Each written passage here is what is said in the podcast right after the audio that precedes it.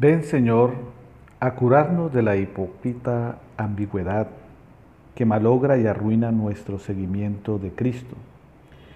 Enséñanos hoy a vivir y a juzgar según tu sabiduría, para evitar caprichos infantiles de los descontentos.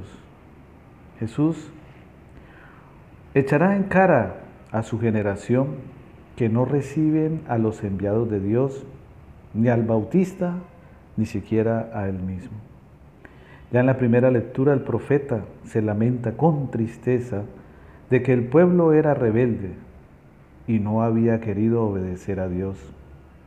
No eligió el camino del bien, sino el de su propio capricho, sus intereses.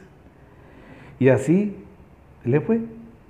Si hubiera sido fiel a Dios, hubiera gozado de bienes abundantes que el profeta describe como una realidad en la vida muy bonita, los que están con Dios, como un río de justicia, como las olas del mar, los hijos abundantes, como la arena, y hace una descripción del, de la persona que sigue a Dios, le va a ir bien.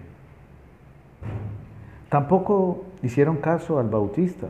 Muchos de sus contemporáneos, eh, ni el mismo Jesús, que se acreditaba sobradamente que era el enviado de Dios, vino al mundo y los suyos no le recibieron.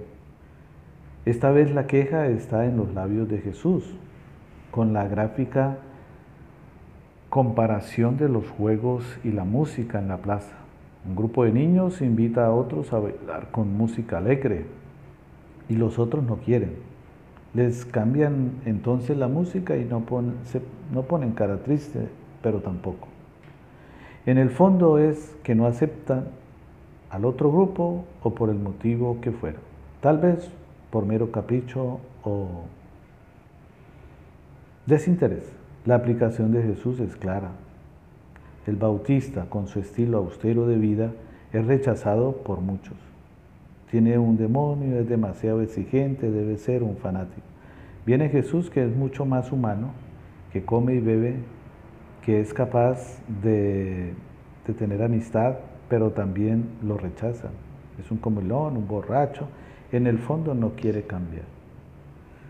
¿Cuál será la excusa de nuestra negativa si no nos decidimos entrar en el adviento a vivir la verdadera Navidad?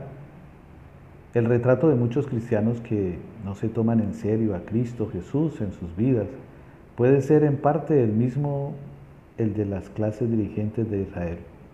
Al no aceptar ni a Juan ni a Jesús, terquedad, obstinación, seguramente también infantilismo.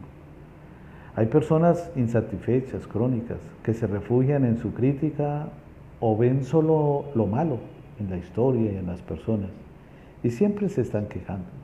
Aún peor aún, aquellas personas que se cruzan de brazos y dicen, yo no mato, yo no robo, yo no le hago mal a nadie, yo no me meto con nadie para que tampoco nadie se meta conmigo.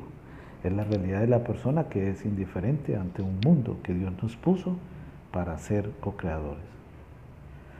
Señor, no permitas que pasemos como un ciego indiferente ante la vida frente a nuestros hermanos necesitados.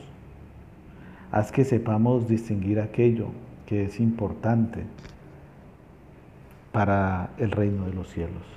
Ponemos en sus manos, Señor, en este tiempo de Adviento, todas y cada una de nuestras buenas intenciones, nuestras buenas obras, las familias, y que podamos en este tiempo de Adviento ayudar a muchas personas necesitadas.